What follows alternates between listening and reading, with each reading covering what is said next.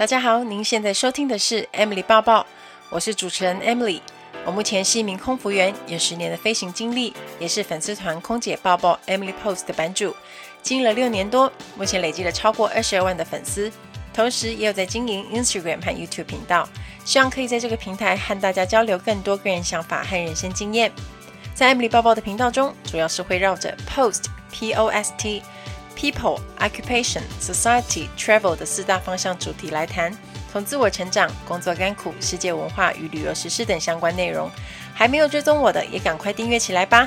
现在在 Apple Podcast、Spotify、Google Podcast 和 KKBox 都可以收听得到 Emily 包包哦。你如果喜欢这一集的节目，也欢迎大家在 iTunes Store 给我五颗星的评价，也可以留言鼓励我哦。今天的节目就开始喽，请让我带着你的思绪一起飞翔吧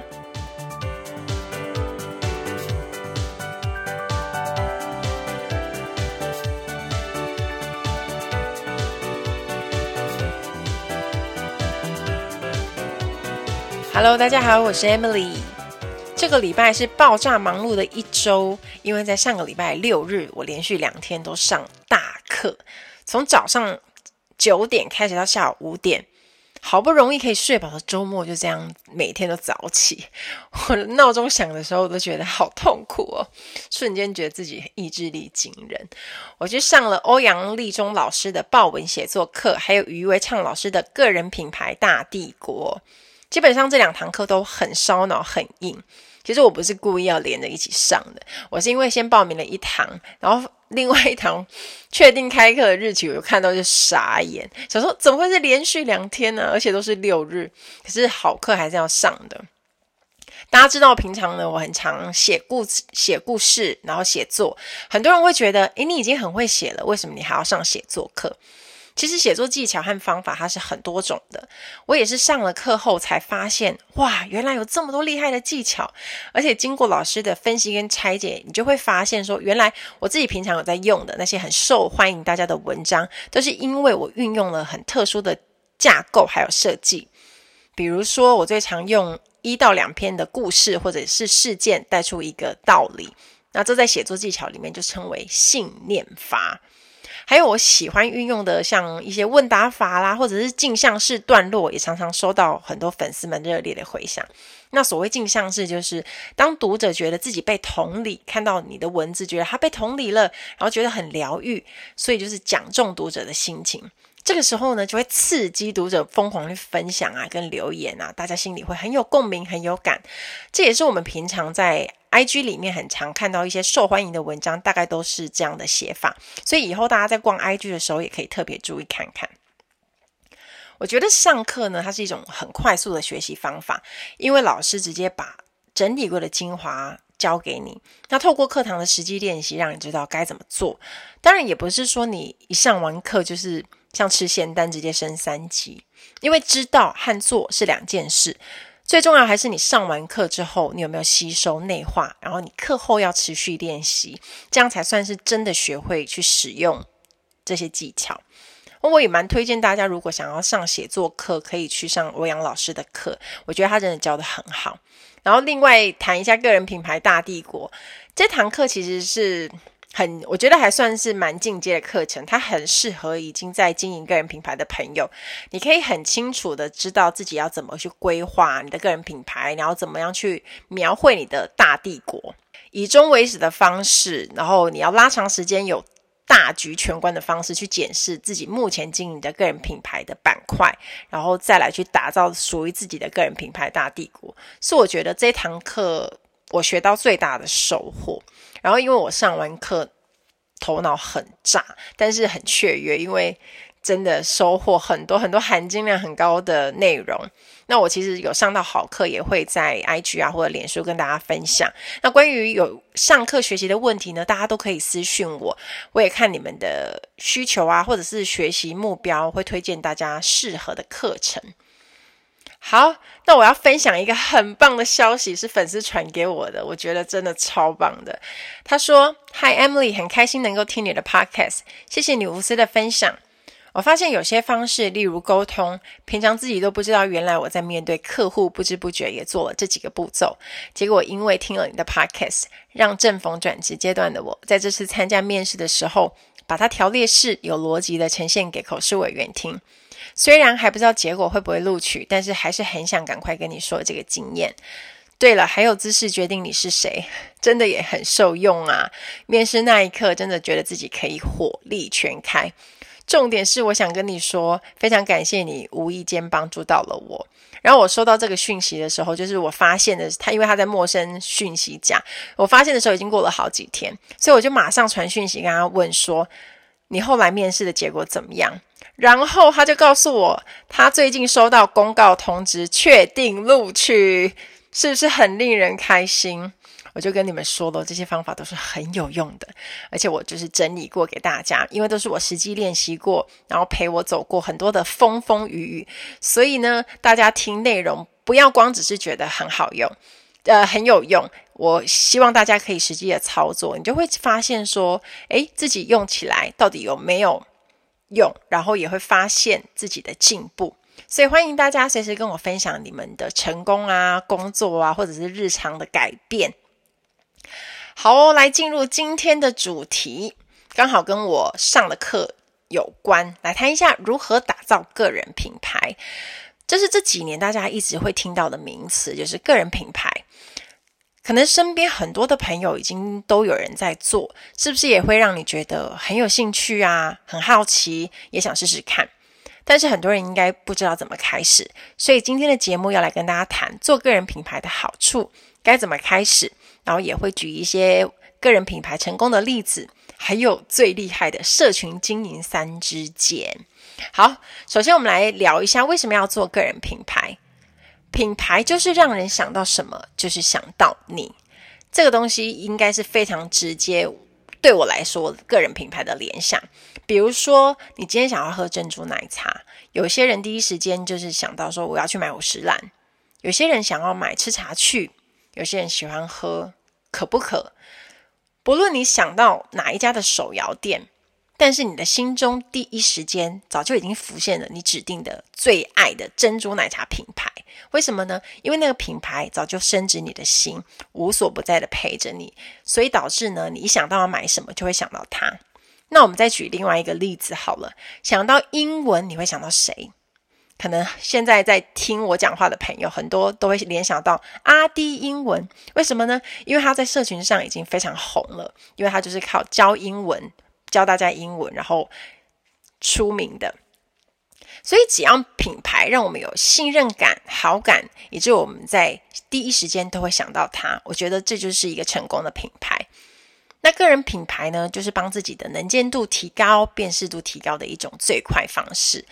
不论你现在做的主业是什么，这都不会影响你发展个人品牌，因为你可以借由在社群上分享你的专业领域，也可以增加你更多的影响力，对你的工作跟职涯整体其实是超级加分的。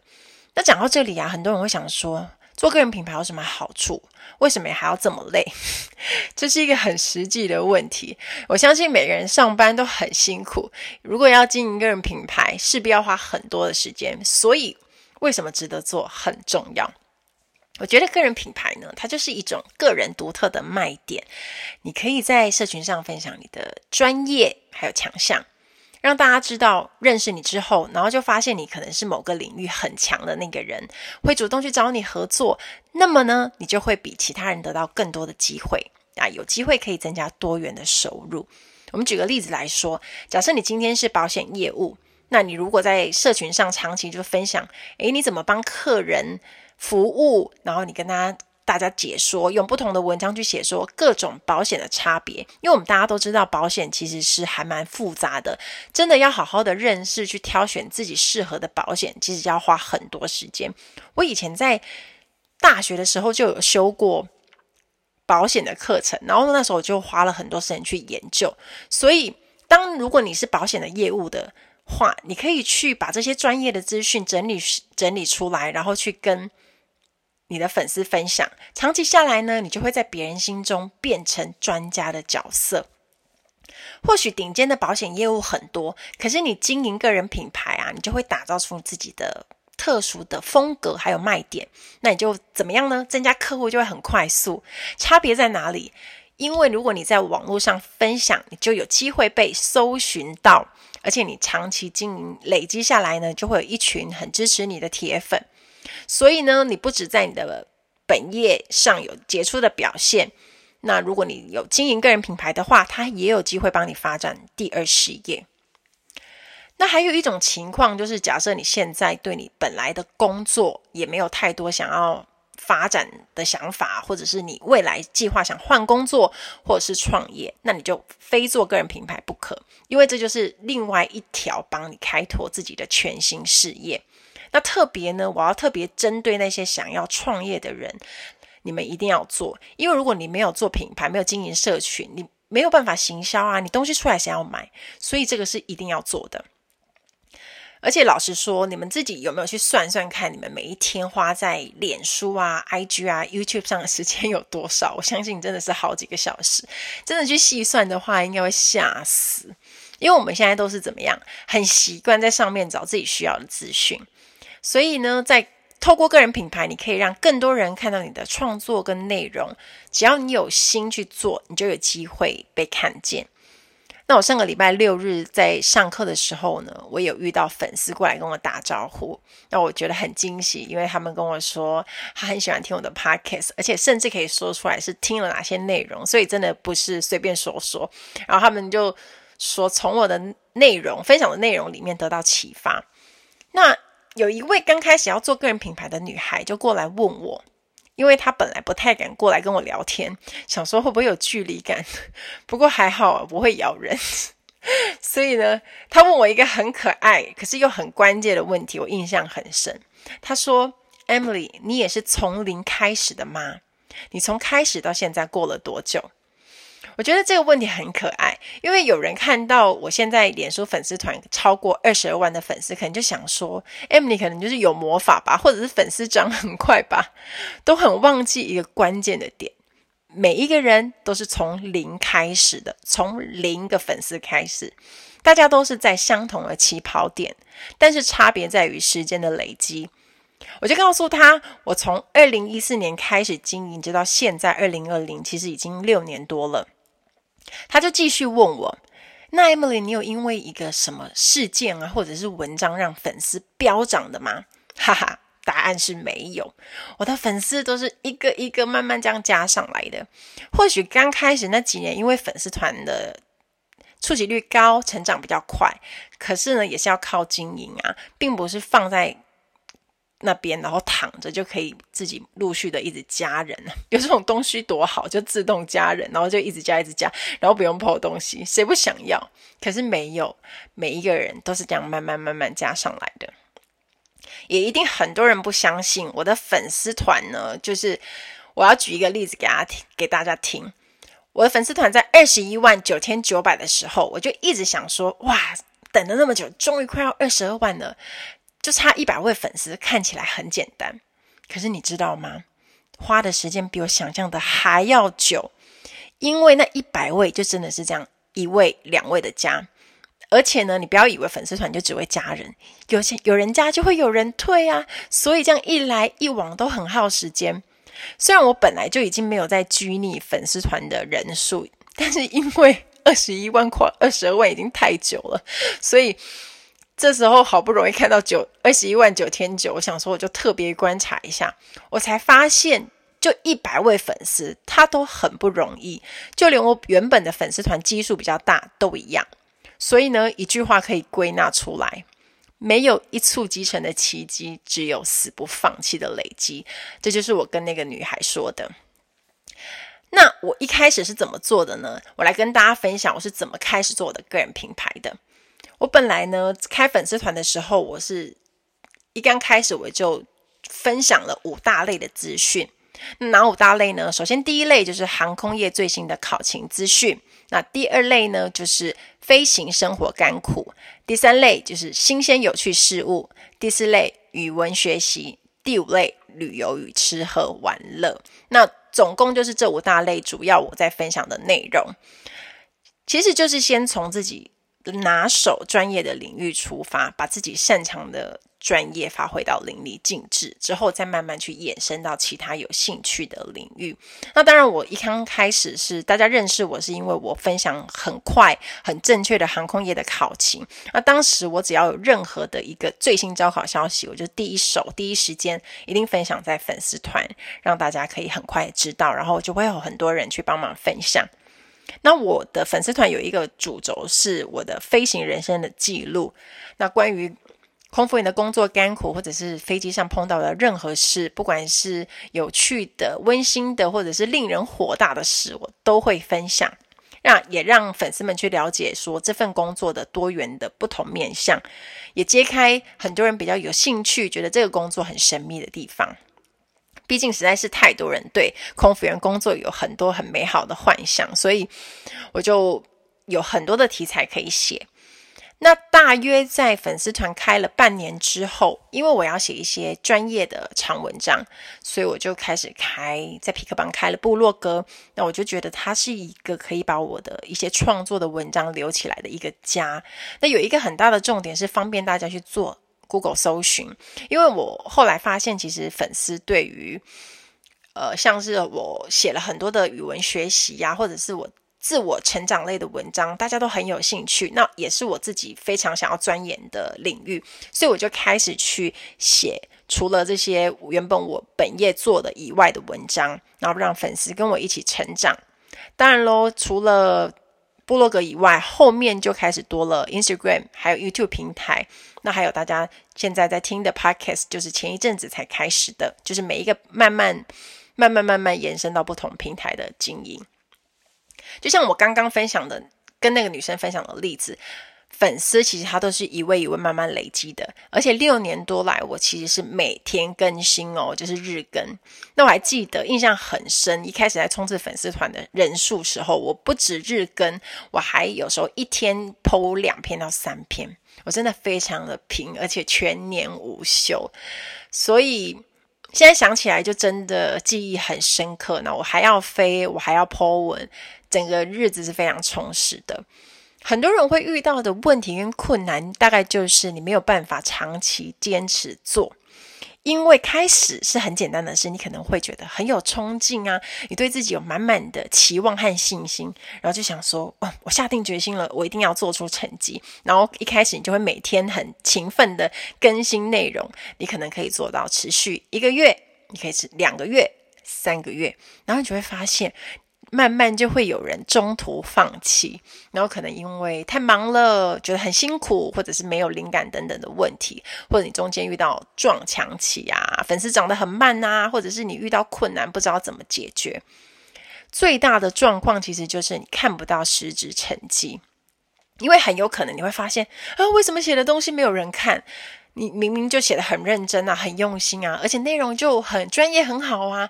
那接着可能因为看的人比较少，就会丧气，然后失去动力，就不想继续写下去。然后我记得我之前在上课的时候遇过大人学的 Brian，大家应该对他很熟，因为可能有些人也有在听他的节目。他就跟我说过，他很早，呃，他好像是一九年吧，就开始做 Podcast。然后那时候其实 Podcast 有很多不错的节目。可是那一些很棒的主持人，因为收听率没有起色，或者是觉得自己的能见度不高，后来呢就放弃不做了，就真的非常的可惜。那很多人就会觉得说，诶，你起步的早是抢得先机，没错。可是呢，在经营个人品牌这一块，早还不一定好，因为你要能够持续细水长流的做，才会是个人品牌脱颖而出的关键。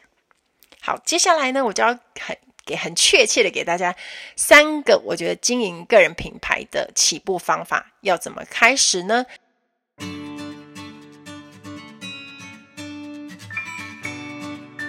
？Ladies and gentlemen, welcome on board. This is your in-flight service manager, Amy speaking. 欢迎来到航空小知识单元。在今天的航空小知识，我们要学的这个字叫做 ground staff。ground staff 就是地勤人员，一般我们会简称 GS。那大家在什么时候会看到地勤人员？通常就是准备要出国的时候，我们在 check in 划位的时候会看到他们，或者是在登机口他们广播旅客，帮助旅客登机的时候。那一般呢，有地勤人员，其实他还有很多的不同的工作范围，比如说像运务员、行李搬运、票务业务等等工作，可是是一般旅客比较少见到的。那当地勤人员有什么样的好处呢？他跟空服人员一样，也会享有折扣票，那也是按照班表上下班排班时间自由，那你可以换班。我觉得比较好的一个优点是他们。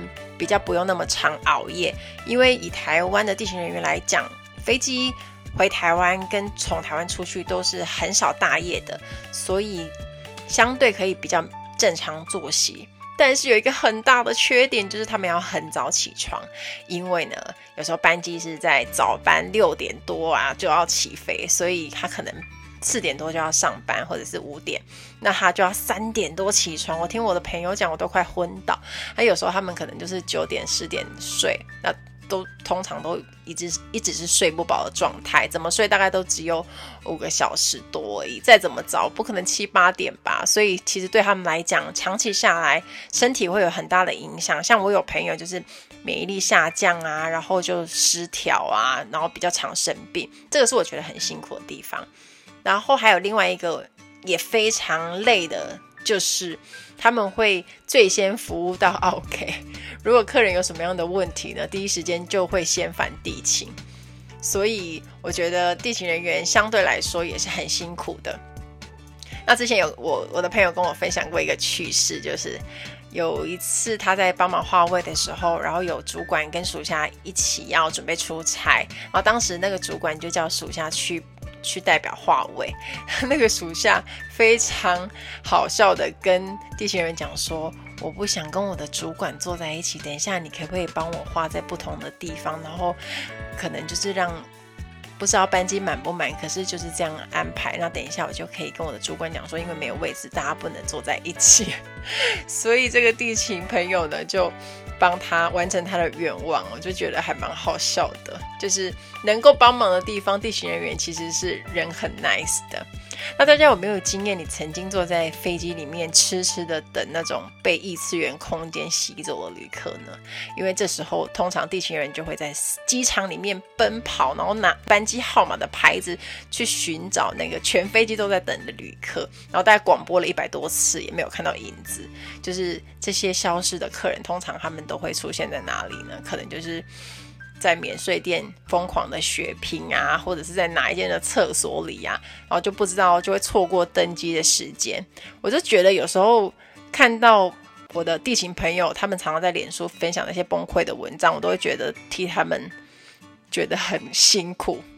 而且其实很多客人他们都会看错登机时间，然后都会姗姗来迟。然后这时候地勤找到他们的时候，火已经冒到天庭盖了。那像我们自己搭飞机都是用员工票，但有时候班机很满啊，需要就是等到关柜的最后一刻。那这个时间通常就是起飞前四十分钟左右，有时候呢会再少一点，可能三十五分钟之类的。那那时候都已经是登机时间啊，所以拿到登机证的时候，我们要通关嘛，然后要过到跑到登机门这一段路，都是疯狂奔跑的状态。那包括我的家人，他们也曾经 都有过跑到腿软的经验。那有时候因为我要从台湾赶回去香港上班，怕上不了飞机，而且我又都我们都是候补票嘛，所以我们都会提早去等。那有时候我们都会遇到很好的地勤姐姐们。他们都会超好，然后很帮我们注意空位啊，也让我们有心理准备，跟我们说，哎，有没有机会上飞机呀？那有时候真是班机全满，也没有客人的位置，我们就要坐之前教过的大家那个字叫做 jump seat 组员椅，我们就要坐组员椅回去。那印象很深的时候，当时就曾经有一次，我就是要搭组员椅回去，就已经等了很久，然后地勤人员还跟我。讲说，哎，辛苦了，没有舒服的位置坐，那就要搭组员椅回去。然后我就觉得，其实对我来说，有位置可以回去才是最重要的，因为我要赶着上班嘛。但我听到这句话，还是觉得很温暖。那我觉得这份工作很辛苦的地方在于，有一些客人呢，会想要为难地勤人员。但是基本上，如果能够帮到大家，相信他们都会很尽力的帮忙。可是有时候有碍于权限跟规定，他也有做不到的地方。所以希望大家可以多一点点同理心啊，互相尊重，让服务的流程更加的流畅。那相对的服务的品质也就会变好，也会让我们的旅程更美好了，对吧？希望大家会喜欢这一集的航空小知识，我们下次再见喽，拜拜。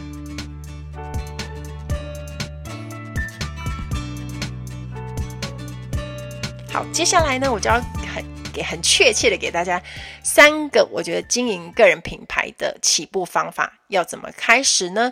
首先，第一个步骤，你就要帮你的个人品牌取个好名字，好名字就是要符合简单好记。辨识度高这三个原则，当你在帮你自己的不管粉丝团啊、IG 取名字的时候，建议尽量不要乐乐等，因为说实在的，大家记忆都并不是很好，而且说不定有人连四个字的名称都是记不起来，何况那种很长的。有时候你现在回想起来，你真的记得的那种粉丝团很长的名字，你能念出来的有谁呢？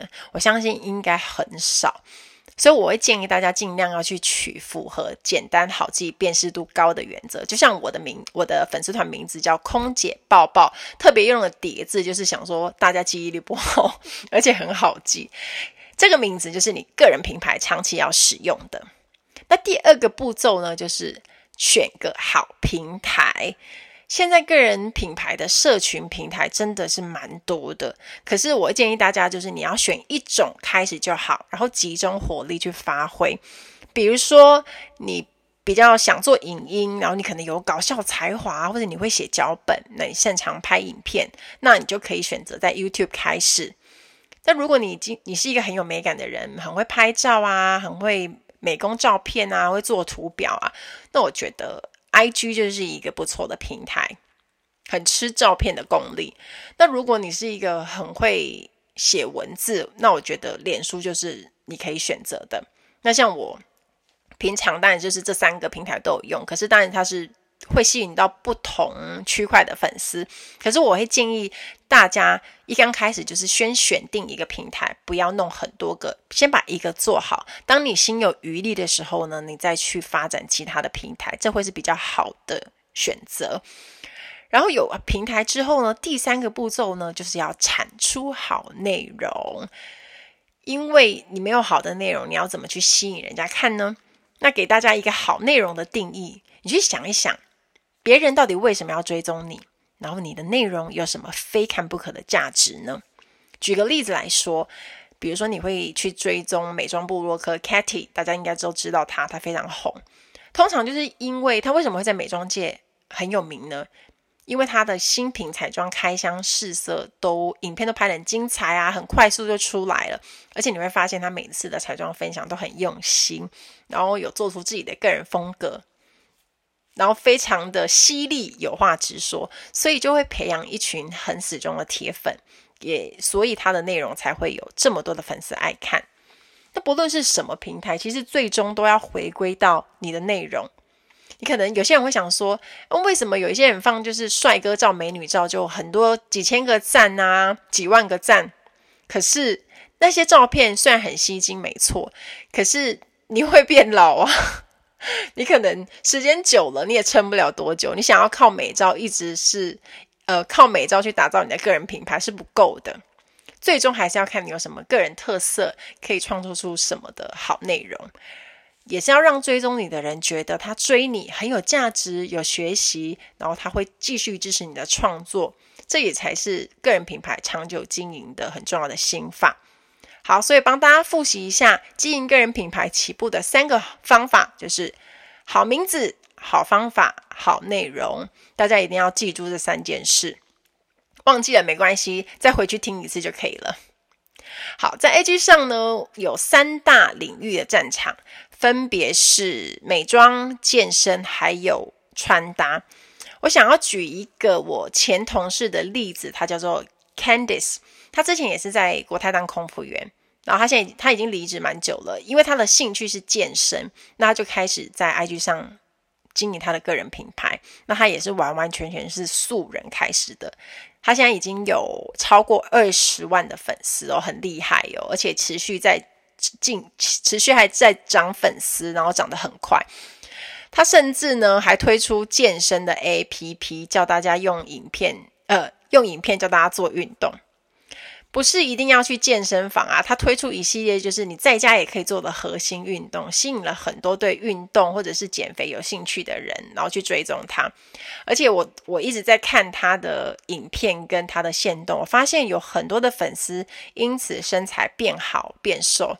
我看他的频道就是整个超级激励的，所以我就觉得他很厉害。当然，他现在从零开始，从素人开始，他现在已经有一个团队。也非常的成功，可是他也一样是从素人开始的。那平常我喜欢多看一些厉害的那些国外社群经营的名人，因为我可以在他们身上看到很抢眼的个人风格特色啊，还有长期不断经营的那种毅力。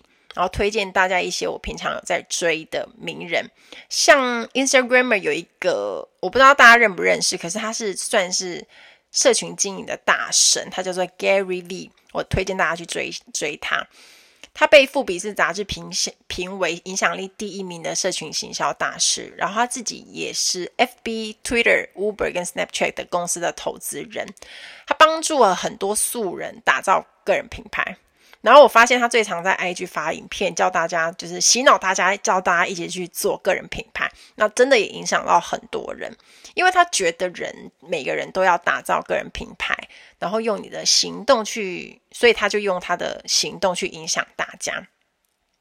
然后我自己很喜欢的全球很红的网红之一，应该算是对最红的网红，他叫做 Chiara Ferragni，是意大利人。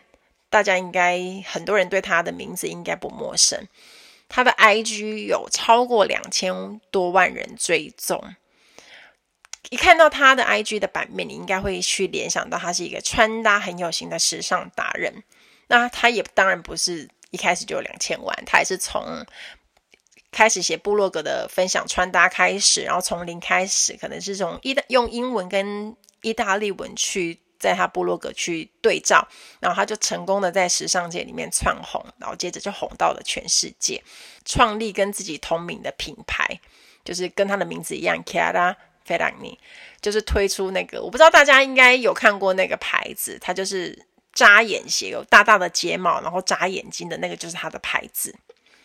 我每次在看到他在现实动态分享，你知道现实动态，如果你们都有在看的话，你会发现上面就是。小条的一横一横一横，然后你发现这些 A 超级 A 咖的这种部落客呢，他们是几乎像没有缝隙那种很小条很小条，所以它的限动是很多的。我就会觉得，连已经在这么崇高地位的人，他都还是一直持续的努力，一直持续的分享。我每次看到就会觉得说啊，那也没什么好喊辛苦的，因为我们也还没做到那样子啊，他都不喊辛苦了。